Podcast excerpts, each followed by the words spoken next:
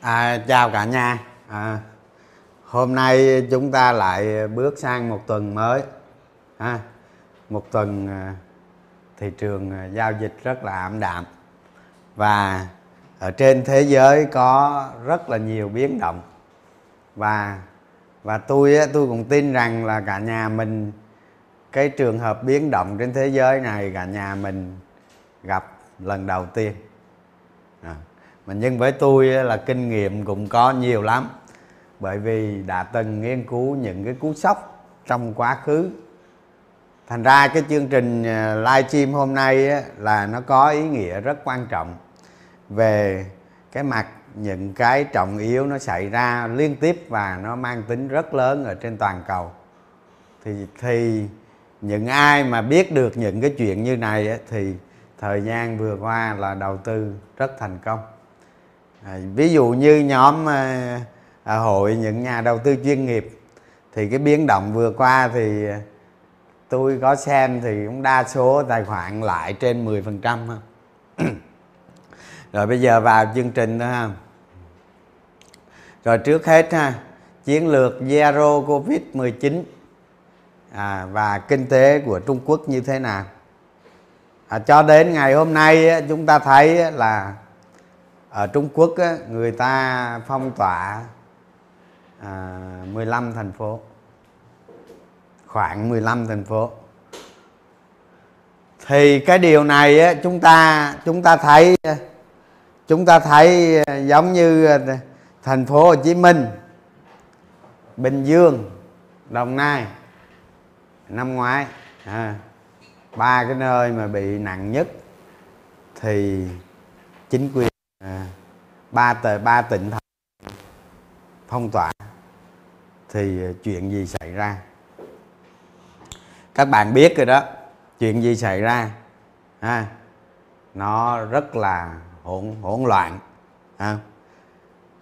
Rồi người thì đói, rồi không làm ăn được, rồi làm cho giê đê pê của thành phố Hồ Chí Minh sụt giảm bao nhiêu, hình như hai mươi phần trăm phải không? Đó.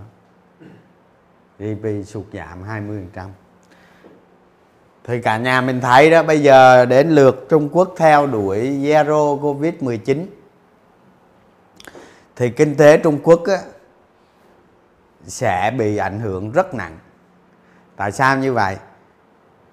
Thì chúng ta thấy đó, khi mà phong tỏa thì nó ảnh hưởng đến sản xuất và đặc biệt ảnh hưởng đến chuỗi cung ứng toàn cầu. Ha, đã ảnh hưởng đến chuỗi cung ứng toàn cầu. Ví dụ như giờ Nga và Ukraine xảy ra chiến tranh, nhưng mà tác động tới Việt Nam chúng ta thì nó quá nhỏ, không đáng kể.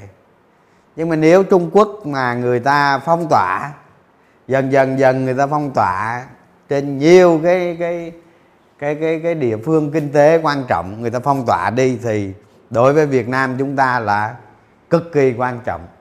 Bởi vì sao? Bởi vì giao thương của Việt Nam với Trung Quốc một trăm tỷ đô lận. À, một trăm tỷ đô lận, không phải là ít. Thì thành ra đó, cả nhà mình bây giờ theo chú ý theo dõi cái cái chính sách của Trung Quốc. Thì chúng ta thấy đó, như có có một ngày có một ngày hôm qua hay hôm kia gì đó, thì chúng ta thấy đó, Trung Quốc phát hiện ba nghìn bốn trăm ca Covid mười chín.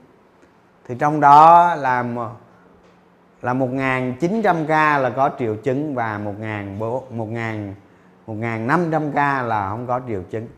Như vậy khi mà chiến lược không ca Covid với không triệu chứng à, thì làm sao kiểm soát được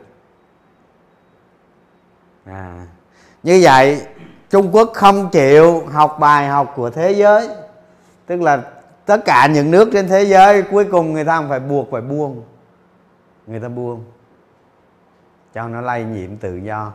Và khi truyền thông, chúng ta thấy khi truyền thông làm quá thôi, chứ thật ra khi các bạn bị Covid thì các bạn mua thuốc uống là hết mà chết á, thì do không được tiếp cận thuốc thôi. Thì như vậy Trung Quốc vẫn theo chiến lược Zero Covid thì nó ảnh hưởng rất lớn đến kinh tế Việt Nam của chúng ta. Đó, bây giờ cái tí nữa tôi sẽ quay trở lại cái vấn đề Trung Quốc sau ha. Bây giờ chúng ta qua cái vấn đề cấm vận Nga của phương Tây và kinh tế Nga liệu có sụp đổ hay không. Thì khi các bạn nghiên cứu đầu tư trên thị trường tài chính những cái sản phẩm đầu cơ hoặc là cổ phiếu, các bạn thấy phương Tây người ta không dùng súng đạn để đánh trả Nga, nhưng người ta dùng biện pháp kinh tế và tài chính. Thì các bạn biết rồi đó, các nước phương Tây họ có bốn cái đợt cấm vận liên tiếp, và cái đợt sau nặng hơn cái đợt trước. Và chúng ta thấy gần nhất là cái quy cái quy tắc đối đối xử tế tối tối hệ quốc M S N này, cái này nè. Thì chúng ta biết khi mà loại Nga ra khỏi cái này thì gần như Nga không thể tham gia được một cái tổ chức đa phương nào nữa, gần như không. Và riêng tới cái cái cái cái W T O á, thì gần như sẽ không không không tiếp nhận đàm phán với Nga nữa và đình chỉ vô thời hạn. Hiện như hình như Nga là chưa có vào cái tổ chức thương mại thế giới đó các bạn. Như vậy khi mà khi mà đối xử tối hệ quốc này á, mà loại ra khỏi á, thì nước Nga bây giờ nó giống như Triều Tiên và và Iran, không khác gì hết, không khác gì hết nữa. À, thì chúng ta thấy á, cái tình hình chiến tranh như vậy á, và các cái lệnh cấm vận, ngay lập tức chúng ta thấy cái đồng rúp của Nga giảm rất mạnh, giảm mạnh. Và hiện nay cái xu hướng lạm phát của Nga là cực kỳ cao, và nguy cơ nguy cơ nền kinh tế Nga sụp đổ. Chúng ta thấy nè, à hiện nay đó các nước phương Tây người ta phong tỏa tài sản của Nga và những người giới tài phiệt của Nga. Các bạn nghĩ nó phong tỏa bao nhiêu tiền, được bao nhiêu tiền rồi? Nhà mình có ai biết không? ba trăm. Không phải. Không phải. Nhà mình không để ý thôi. Đối với chính phủ Nga thì người ta phong tỏa khoảng ba trăm tỷ đô. Nhưng mà đối với toàn bộ tài phiệt và cộng cả chính phủ thì người ta ước tính là phong tỏa tài sản đó lên tới một nghìn tỷ. một nghìn tỷ đô. Và khi chiến tranh khi chiến tranh xảy ra như vậy đó thì Nga đáp trả bằng cái, cái bằng cái phương pháp gọi là quốc hữu hóa những cái tài sản nước ngoài mà có ở Nga. Thì ngược lại các nước phương Tây người ta cũng tịch thu những cái cái tiền dự trữ của Nga và giới tài phiệt của Nga. Như vậy là họ mất bên kia, họ lấy bên này một nghìn tỷ. một nghìn tỷ đô, chẳng phải ít đâu. Chứng tỏ những cái lợi ích xung quanh Tổng thống Putin là cực kỳ lớn. Người ta phóng tỏa, người ta tịch thu tài sản những ai liên quan tới giới chính trị của Nga thôi. Những doanh nhân bình thường người ta không không làm. Đó, và chúng ta thấy cuối cùng con số đến một nghìn tỷ. Thì như vậy á, cái nền kinh tế của Nga sẽ rơi vào suy thoái, thậm chí vỡ nợ. Đó, thì chúng ta biết nước Nga có cái gì, giống như nhiều cái bài live stream trước tôi nói rồi ha. Dầu khí, phân bón, sắt thép, hóa chất ha, và sản xuất vũ khí. Nhưng mà những cái lệnh cấm vận liên tiếp như thế này tôi nghĩ sản xuất vũ khí cũng khó. Tại bây giờ ví dụ như một cái xe ô tô hay một cái linh kiện nào đó nó phải cần nó phải cần linh kiện của nhiều quốc gia cộng lại mới được. Đó, thành ra nếu như cái cấm vận, những cái cấm vận này mà không được dỡ bỏ thì nước Nga trở thành thời kỳ đồ đá. Điều này nó cũng gợi ý một điều là có thể đến một lúc nào đó dân chúng hay gì người ta nổi dậy hoặc bầu cử gì đó, người ta lật đổ tổng thống tổng thống Putin. Rồi à, cái chủ tịch của châu Âu á, họ nói rằng á, là chuẩn bị đình chỉ quyền thành viên của Nga với các cái tổ chức đa phương, tức là những cái tổ chức mà đa phương do phương Tây lãnh đạo, họ sẽ đình chỉ hết. Đó, thì rõ ràng kỳ này cấm vận là cực kỳ lớn ha. Thì giống như về thời kỳ đồi đá thôi, và chúng ta cứ nghĩ Triều Tiên với Iran làm sao thì Nga giống như vậy.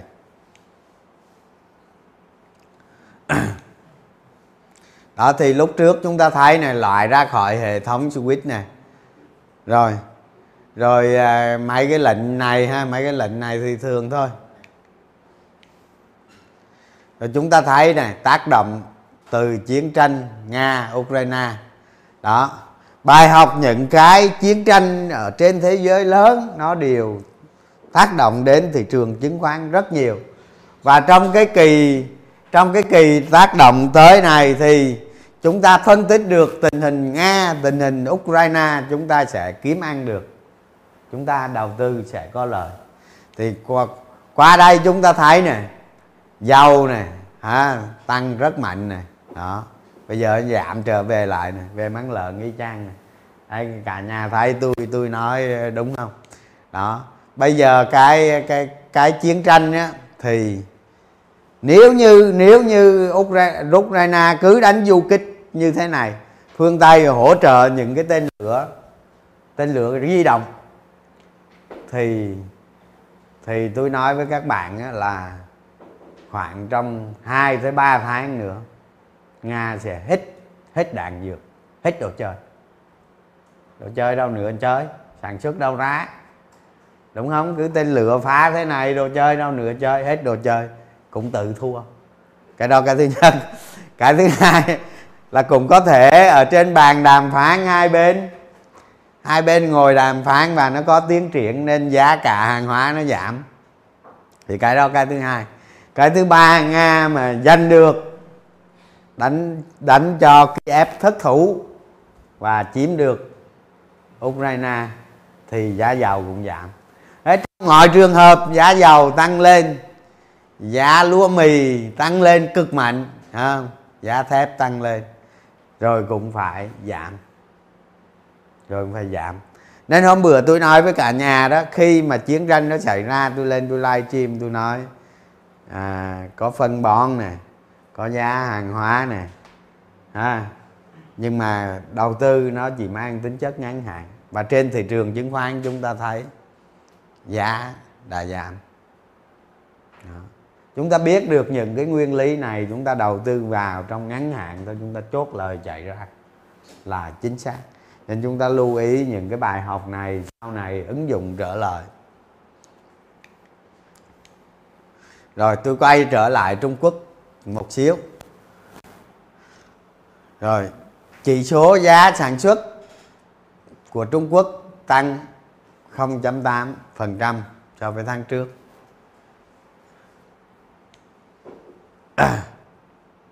À, cái này là cái, cái này là Mỹ chứ không phải Trung Quốc à, chắc tôi đều gọi cái tên lộn á. Rồi cái này là chỉ số của Mỹ á, không phải của Trung Quốc. Đó, chúng ta thấy nè, chỉ số giá sản xuất của Mỹ á, là nó tăng tăng mạnh, nhưng mà trong tháng hai này so với cùng kỳ đó là tăng mười phần trăm. Và, và lạm phát của Mỹ đó lên tới bảy phẩy chín phần trăm, chúng ta thấy đó. Cái này nó liên quan tới Fed đêm nay sẽ sẽ tăng lãi suất. Và cái tăng lãi suất này á, thị trường nó thị trường nó đã chiết khấu. Các bạn biết đó, một cái lịch trình tăng lãi suất thị trường nó phản ứng trước đó, và nó đang chiết khấu, nó đã chiết khấu trước cái việc tăng lãi suất rồi. Nên đêm nay Fed tăng lãi suất tôi nghĩ cái việc tăng lãi suất đó nó sẽ không ảnh hưởng tới thị trường, thậm chí nó làm cho thị trường tăng giá nữa cơ, thị trường chứng khoán đó. Những vấn đề chúng ta lưu ý ở đây này, đối với Trung Quốc này, là Mỹ tổ chức đàm phán với Trung Quốc để bàn vùng về Bắc Kinh đó, tức là Trung Quốc đó, giúp Nga giúp Nga trong cuộc chiến và giúp Nga trong trong cái kinh tế do phương Tây cấm vận. Điều này rất nguy hiểm các bạn. Tôi nghĩ vậy, phương Tây người ta người ta thấy được cái bằng chứng nào đó mà Trung Quốc lách cái lệnh cấm vận làm ăn với Nga, hoặc là trợ giúp Nga về quân sự để đánh Ukraine. Trong hai trường hợp này, nếu xảy ra và có bằng chứng, chúng ta một nhà đầu tư chúng ta phải theo dõi. Bây giờ nó chưa xảy ra, chúng ta theo dõi. Nếu như chuyện này xảy ra thì các bạn nghĩ sẽ có chuyện gì không? Chắc chắn phương Tây sẽ áp lệnh trừng phạt với Trung Quốc. Ví dụ áp lệnh trừng phạt với một nước nào đó chúng ta không cần quan tâm, nhưng mà nếu áp lệnh trừng phạt với Trung Quốc thì Việt Nam chúng ta bị ảnh hưởng rất lớn. Nếu như mà áp lệnh trừng phạt Trung Quốc, tôi tôi dám nói với các bạn thị trường chứng khoán Việt Nam giảm. Tại vì tại vì Việt Nam chúng ta và Trung Quốc giao thương rất lớn, lớn nhất lớn nhất, lớn hơn Mỹ rất xa luôn các bạn. Thành ra một khi mà Trung Quốc bị ảnh hưởng, Việt Nam cũng bị ảnh hưởng theo.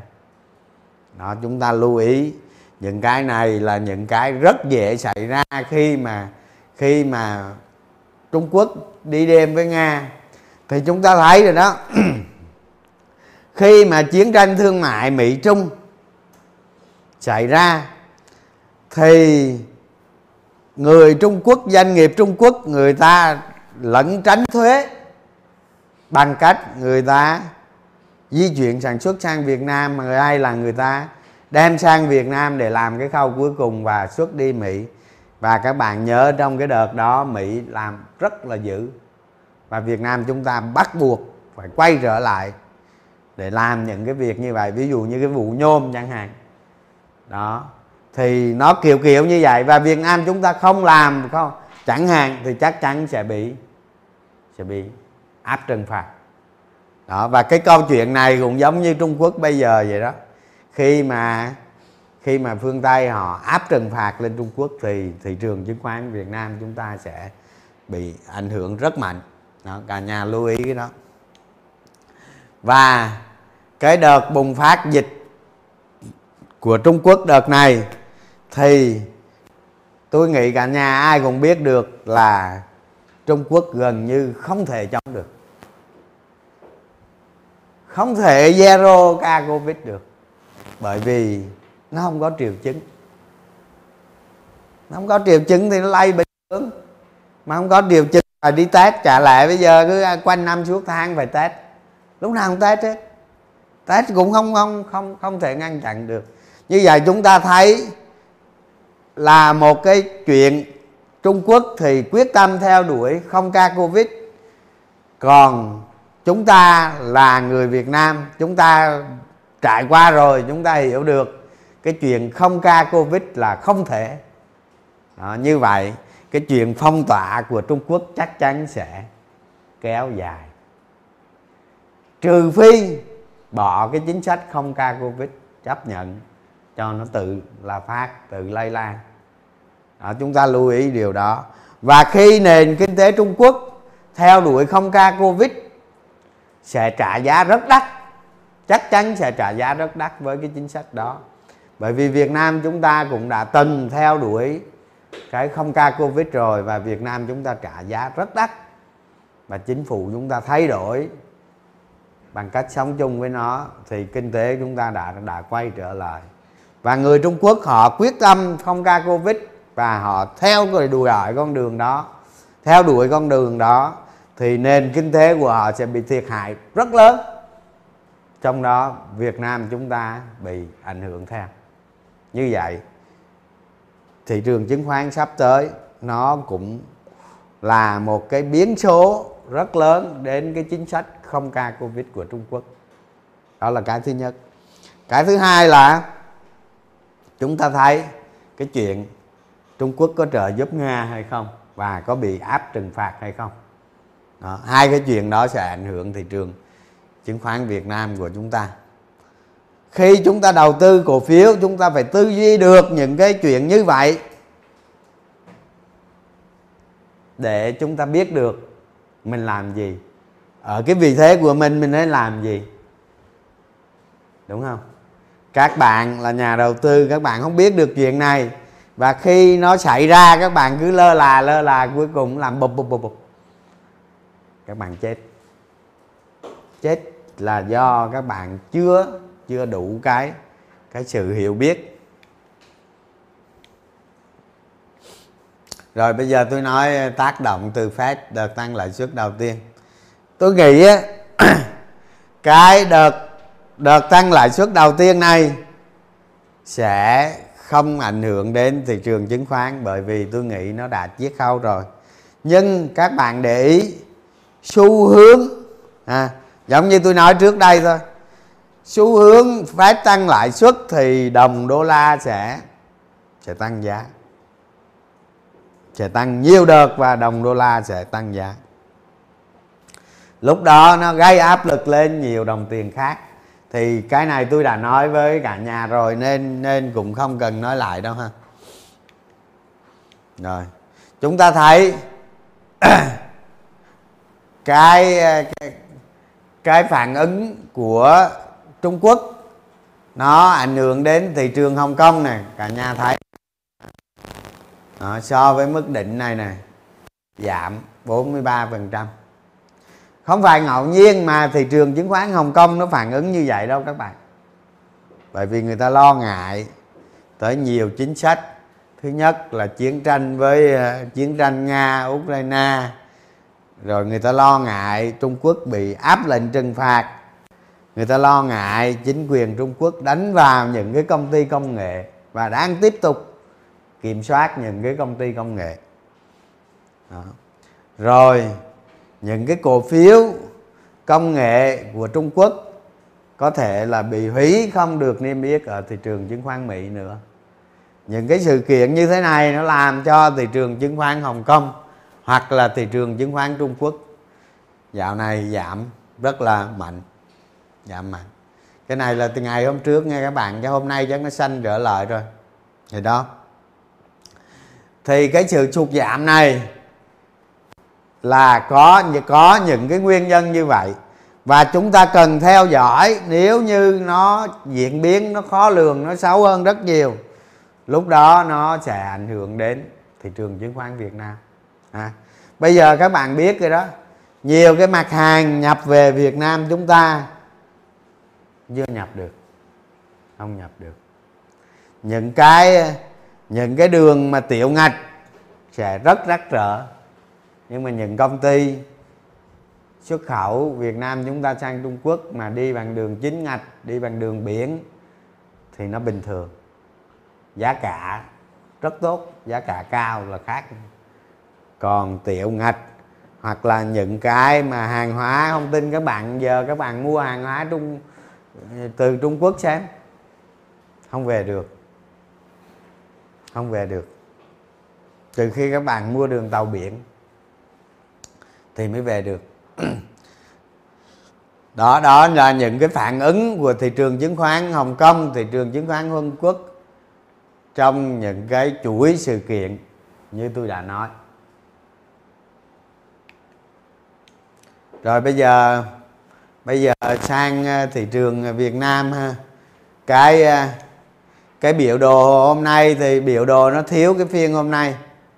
Thì chúng ta thấy gần đây cái chỉ số Việt Nam Index á, Bình Dương Index á, nó giao dịch rất là khó chịu. Chúng ta nhìn lên biểu đồ chúng ta thấy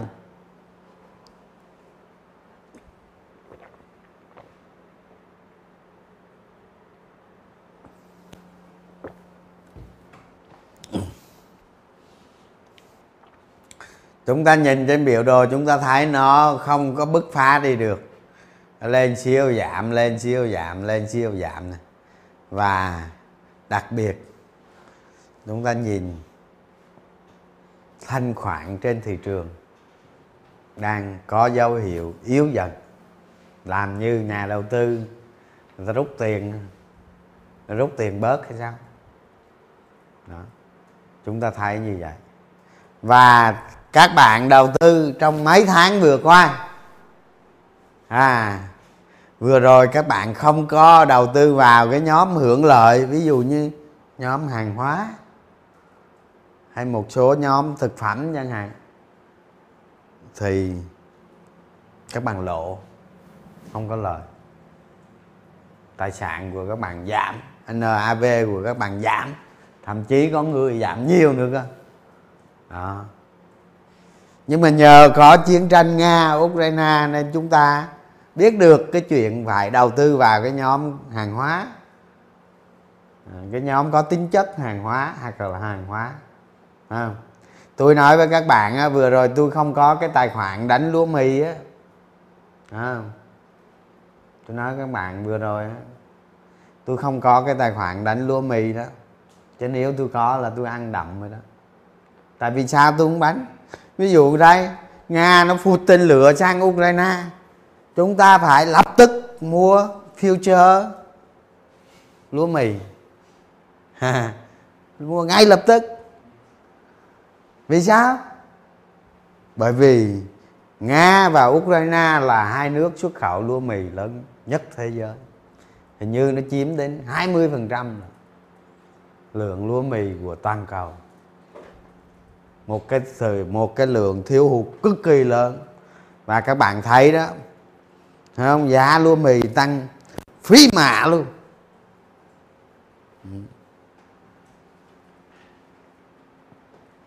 Nếu là các bạn Các bạn biết được chuyện đó, các bạn có đánh lúa mì không? Tại Việt Nam chúng ta, ở thị trường chúng ta không có đánh được lúa mì, à, à, đúng không? Thay vào đó tôi không đánh lúa mì thì tôi đánh Tôi đánh phân đạm, à, tôi đánh phân đạm. Đó thì chúng ta thấy Những cái Những cái dòng tiền nó đi gần đây trên thị trường chứng khoán của chúng ta, thì một số nhóm hàng hóa và một số ít cổ phiếu nó tăng giá, còn lại trên bình diện chung là rất yếu.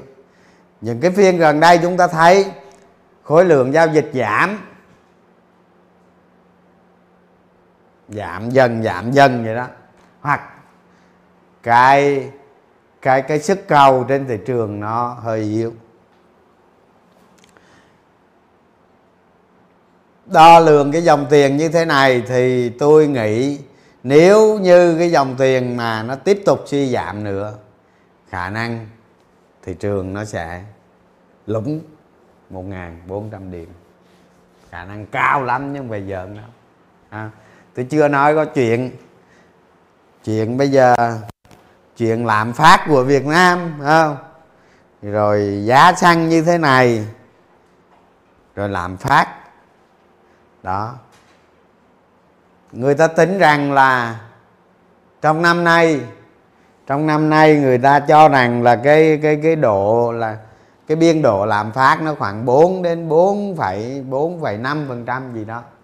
À, nhưng mà nếu như lạm phát nó có xu hướng nó vượt qua sáu đến bảy, tám phần trăm chẳng hạn, mà đặc biệt mà cái vùng á, lạm phát mà từ vùng từ bảy tới mười phần trăm á, nếu nó xảy ra tôi nghĩ thị trường chứng khoán sẽ rất xấu, sẽ rất xấu.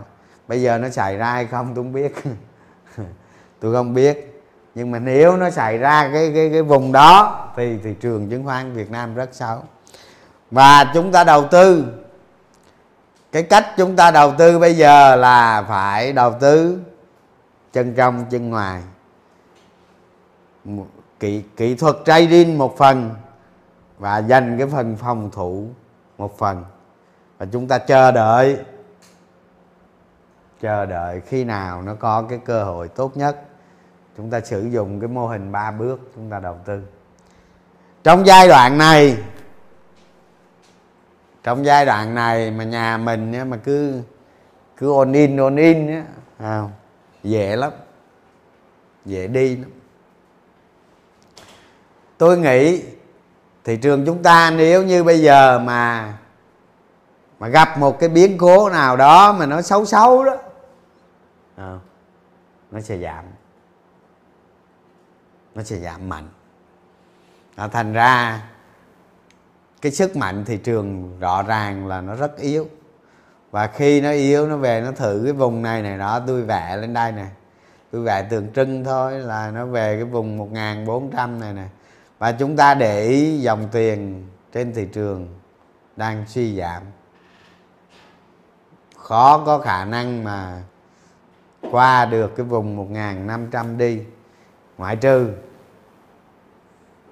ngoại trừ dòng tiền phải tăng lên, dòng tiền tăng lên. Chúng ta thấy nhiều cái nhóm ngành cho dù nó lên mạnh, không, nó lên nó lên tới mức nào đó chúng ta thấy nó cứ lên xong trồi xuống, lên xong trồi xuống, nó không thể qua được những cái vùng cao ở trên đó, bởi vì định giá của nó quá cao. Và nhiều người nghĩ rằng đầu tư cổ phiếu là đầu tư vào đó rồi ít bữa thu lợi, thu lợi nhuận gì, lợi tức đó, cái đó gọi là lợi tức đó. Nhưng thực tế các bạn đầu tư trong vài năm qua, các bạn thu lợi tức gì từ công ty phát hành, từ cái công ty mà các bạn đầu tư đó, thu cái gì? Không có thu cái gì hết đó. Những cái đó là người ta vẽ vời, người ta nói đó, không thu gì hết. Bởi vì giá nó quá cao, những cái gì các bạn thu được nó quá bé, và các bạn đầu tư chủ yếu dựa vào chênh lệch giá. À, nó không thể chênh lệch hoài cho các bạn ăn được đâu. Đó. Thì cái biểu thị của thị trường như thế này là nguyên tắc của tôi là tôi đầu tư rất ít và tôi ngồi tôi chờ thời, chờ thời. Khi nào có cơ hội cổ phiếu chuyển biến dòng tiền, giống như tôi cho cái trong cái hội những nhà đầu tư chuyên nghiệp đó người ta thực hành, thì khi mà ví dụ như nhóm hàng hóa, nhóm hàng hóa mà sau khi nó mất kỳ vọng rồi, nó giảm rồi, nó không thể ăn được nữa, chốt lời rồi, thì phải dự đoán dòng tiền nó về nhóm nào. Mà mấy ngày nay chúng biết nó về nhóm nào, mà thấy nó yếu nhiều lắm, chưa biết nó về nhóm nào. Như vậy chúng ta chờ đợi thời cơ xem dòng tiền về nhóm nào. Khi chúng ta biết được, có nhiều công cụ để biết được dòng tiền về nhóm nào, chúng ta đầu tư vào đó và kiếm ăn trong cái khoảng cách nó mang tính ngắn hạn. Rồi, coi như hôm nay tôi nói tới đây cái chuyện này là xong rồi ha. Bây giờ tôi nói tiếp cái chuyện là kết quả kinh doanh quý một. Thì á, cái kết quả kinh doanh quý một chúng ta thấy trong năm hai nghìn không trăm hai mươi mốt thì những cái công ty đã báo cáo kết quả kinh doanh rồi, chúng ta làm tầm soát, chúng ta xem định giá xem. Rồi bắt đầu từ quý một này, những công ty nào bứt phá đi lên, à, những công ty nào bứt phá đi lên.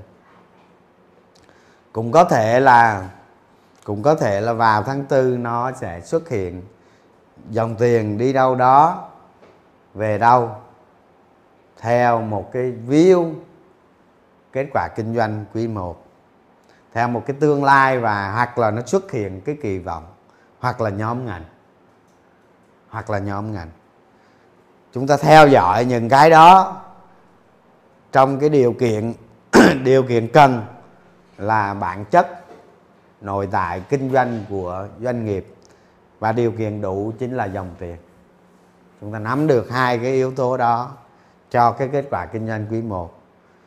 tìm những cái trường hợp thỏa được hai điều kiện đó, chúng ta đầu tư sẽ thành công. Rồi ha, bây giờ bây giờ xem có ai hỏi gì không, trả lời tí.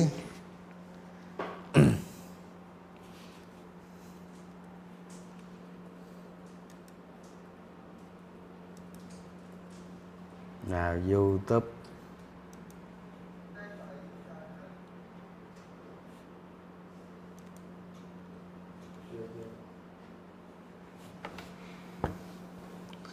Vài tháng gần đây lõm hai mươi phần trăm hu hu.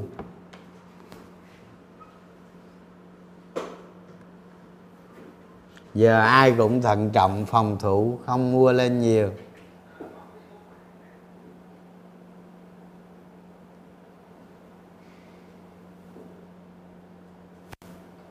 Nếu mà nếu mà Trung Quốc á, người ta phong tỏa lâu dài trên diện rộng thì thép người ta thừa các bạn. Thép nó thừa, giá nó giảm á, tiêu thụ có tiêu thụ đâu. À, nên cái yếu tố Trung Quốc liên quan tới giá thép nó cũng ghê gớm lắm á. Các bạn từ từ từ từ các bạn để ý xem nó thế nào.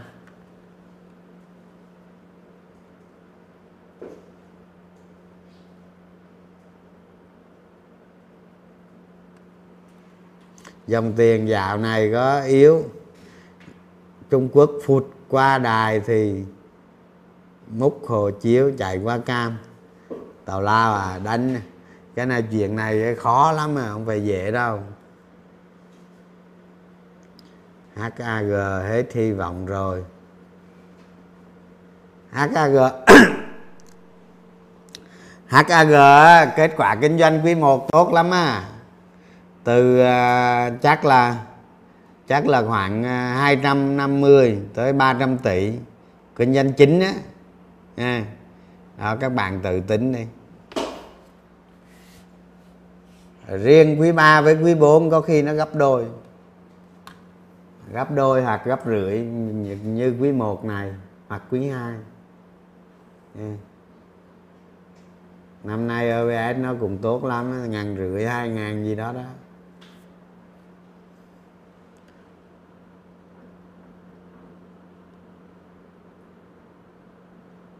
Xuất khẩu nông sản sang Trung Quốc, nếu mà nếu mà cái đường cái đường tiểu ngạch á thì mệt mỏi với cái đường, ví dụ như các bạn thấy mấy công ty thị sản xuất đi đường biển hay là xuất chính ngạch,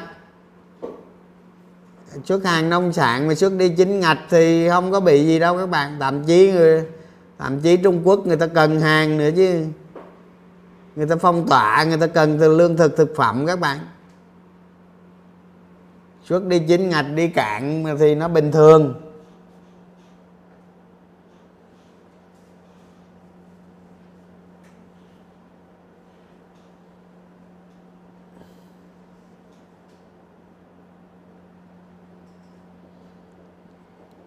Có năm tỷ tiền mặt thì nên có bao nhiêu tỷ trọng cổ phiếu? Tôi nghĩ hai ba mươi phần trăm thôi rồi chờ thời.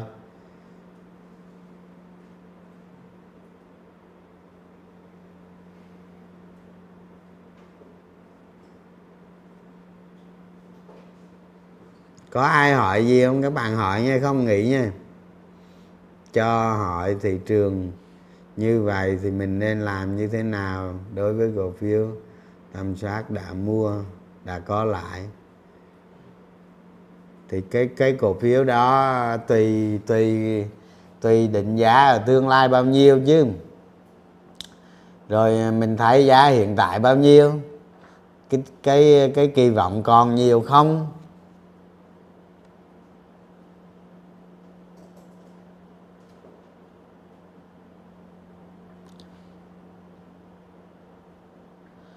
ét tê bê khối ngoại mua hơn năm ký tỷ rồi. Ở nước ngoài mua ét tê bê nhiều nhất trên sàn luôn á.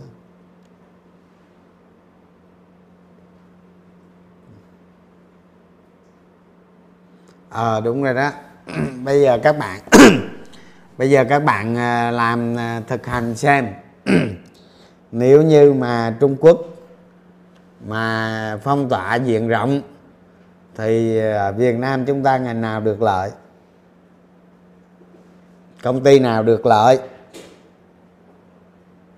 đó.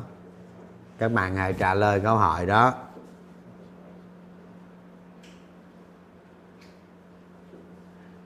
Kẹt hàng giờ xử lý sao anh Trường? Trời ơi, tôi nói nè, giờ mà ông nào kẹt xử lý sao, các bạn lấy cái đồng xu á, không ghi lên, mặt này bán, mặt này để, không? Tung lên rớt xuống, mặt nào làm y mặt đó. Vậy đó, tôi nhiều khi cũng vậy á, tôi bí quá là tôi làm vậy đó các bạn. Chứ sao giờ rồi mà mình bí quá vậy.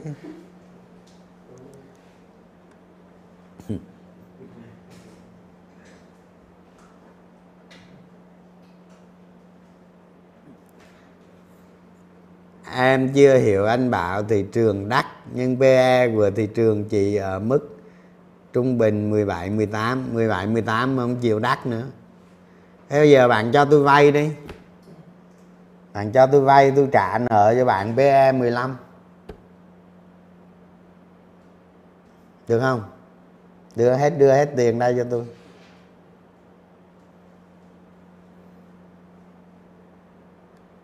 À, thị trường xuất khẩu thủy sản sang e u, Mỹ tăng mạnh. Trường đánh giá. Đúng đúng là đúng là các bạn xem các bạn xem trong cái biểu xuất khẩu tháng một, tháng hai đó. Tháng ba giờ sắp có đó, là chưa mười sáu chưa có. Thì có có nhiều ngành xuất khẩu tăng mạnh lắm, trong đó có thủy sản. Đúng đúng như vậy.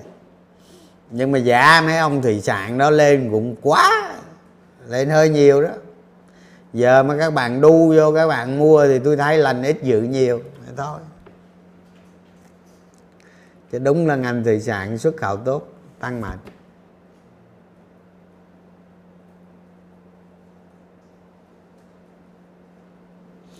Nếu cả Fed và ngân hàng Việt Nam tăng lãi suất mạnh tay thì tiền hút về ngân hàng, vậy cổ phiếu ngân hàng có lên không ạ? À? Tôi ngân hàng ngồi ở giữa ăn mà các bạn, chỉ có chỉ có nền kinh tế chết thôi chứ. Ví dụ giờ người ta ngân hàng người ta huy động lãi suất bảy phần trăm thì người ta cho vay mười một phần trăm, mười hai phần trăm. Người ta huy động năm phần trăm thì người ta cho vay tám, chín, mười phần trăm. Vậy thôi, ngân hàng thì cứ lại nước lên thuyền lên chứ. Huy động lên cho vay lên. Có điều cái cổ phiếu ngân hàng á, các bạn, cổ phiếu nó nhiều quá nó lên không nổi. À, tôi nói tôi nói các bạn, ngân hàng tôi chỉ chờ tôi chỉ chờ ngày ét tê bê có game tôi mua tôi chơi thôi. Còn mấy ngân hàng khác không không thấy gì hấp dẫn hết. Mà hỏi tôi giờ ét tê bê khi nào có game tôi chưa chưa biết. Chịu á, biết khi nào có game là tôi thậm chí có khi tôi all in one luôn. Thiệt á, nó có game là tôi biết đâu, tôi all in one luôn á. Tôi mua mẹ, mua mẹ năm trăm tỷ, sáu trăm tỷ. Anh Trường đánh giá sao về đạm phú Mỹ? Hai tháng đầu năm lợi nhuận một nghìn bốn trăm hai mươi hai tỷ. Ở về quý này lên mười hai ki lô gam. Tôi nghĩ vậy nè, đạm phú Mỹ đó, bây giờ các bạn định giá, định giá của nó đó là chỉ tầm pê e bốn năm thôi là hợp lý đó, tùy. Ở tôi chỉ định giá pê e nó bốn năm thôi. Làm gì có chung thị với ét tê bê. Bây giờ cho tôi câu trả lời khi nào ét tê bê có game là lúc đó có tiền đó các bạn. Tôi nói thiệt á, khi nào ét tê bê có game là tôi tung tiền tôi mua. Mua đắt, bán đắt, có gì đâu. Lúc đó mua nó đâu có muộn đâu mà lo gì.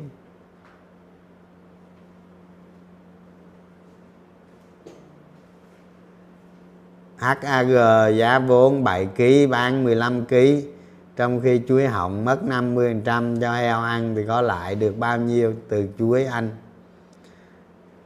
Trời ơi, hát a giê hôm bữa tôi có cái tôi có cái bài livestream hay gì đó post lên lên trên lên trên YouTube rồi. Tôi nói các bạn nghe, hát a giê năm nay lại chưa có nhiều đâu. Ví dụ năm nay lại gỡ ngàn ngàn ngàn rưỡi ngàn bảy tỷ thôi. Đó. Ngàn rưỡi ngàn bảy tỷ thôi, nhưng nhưng qua hai không hai ba đó, qua sang năm đó thì khả năng nó ba ngàn đó, ba ngàn tỷ. Rồi nhưng mà hát a giê nó nó nó nó còn cái vụ lùm xùm kia nên, nên nó yếu thôi các bạn. Chờ cái vụ lùm xùm kia giải quyết xong người ta tính. Đó, chuyện hát a giê rõ ràng vậy đó. Thành ra cũng đâu có gì để hỏi nhiều đâu.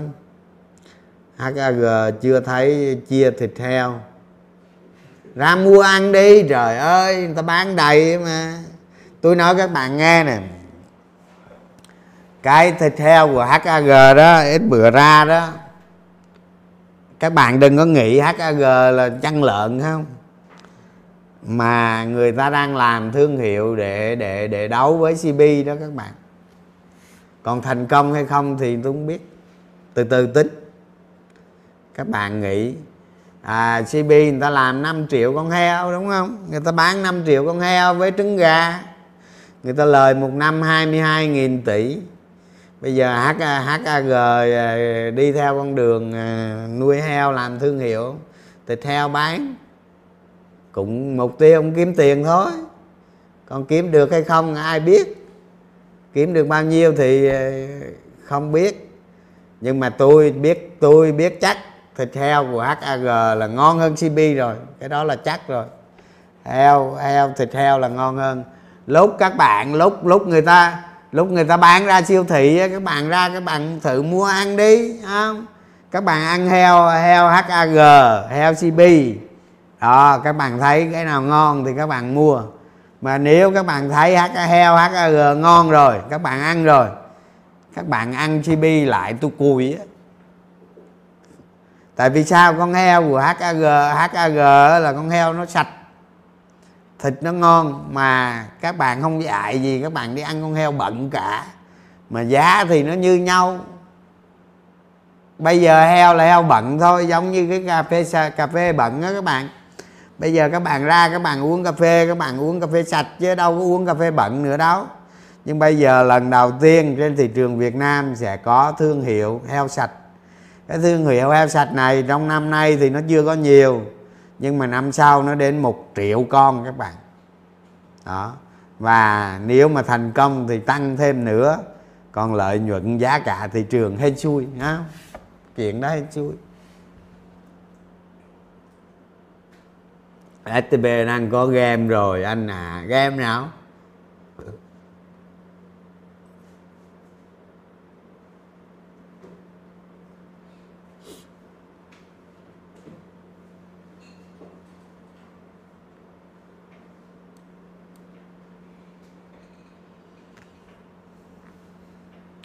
Rồi thôi nghỉ thôi các bạn. Ai mà đi múc hát a giê nói chuyện kinh doanh vậy thôi, múc làm gì? Chờ chờ khi nào không có lợi nhuận tính các bạn, múc miết gì. À, trời Myonin hát a giê xóa app thôi thôi ông nội. Dẹp đi. Nghỉ thôi. Mua vào. Mua vào, mua hát a giê vào về mười ngàn cái buồn. Tôi chờ về tám ngàn tôi múc. Đó. Nghỉ thôi cả nhà.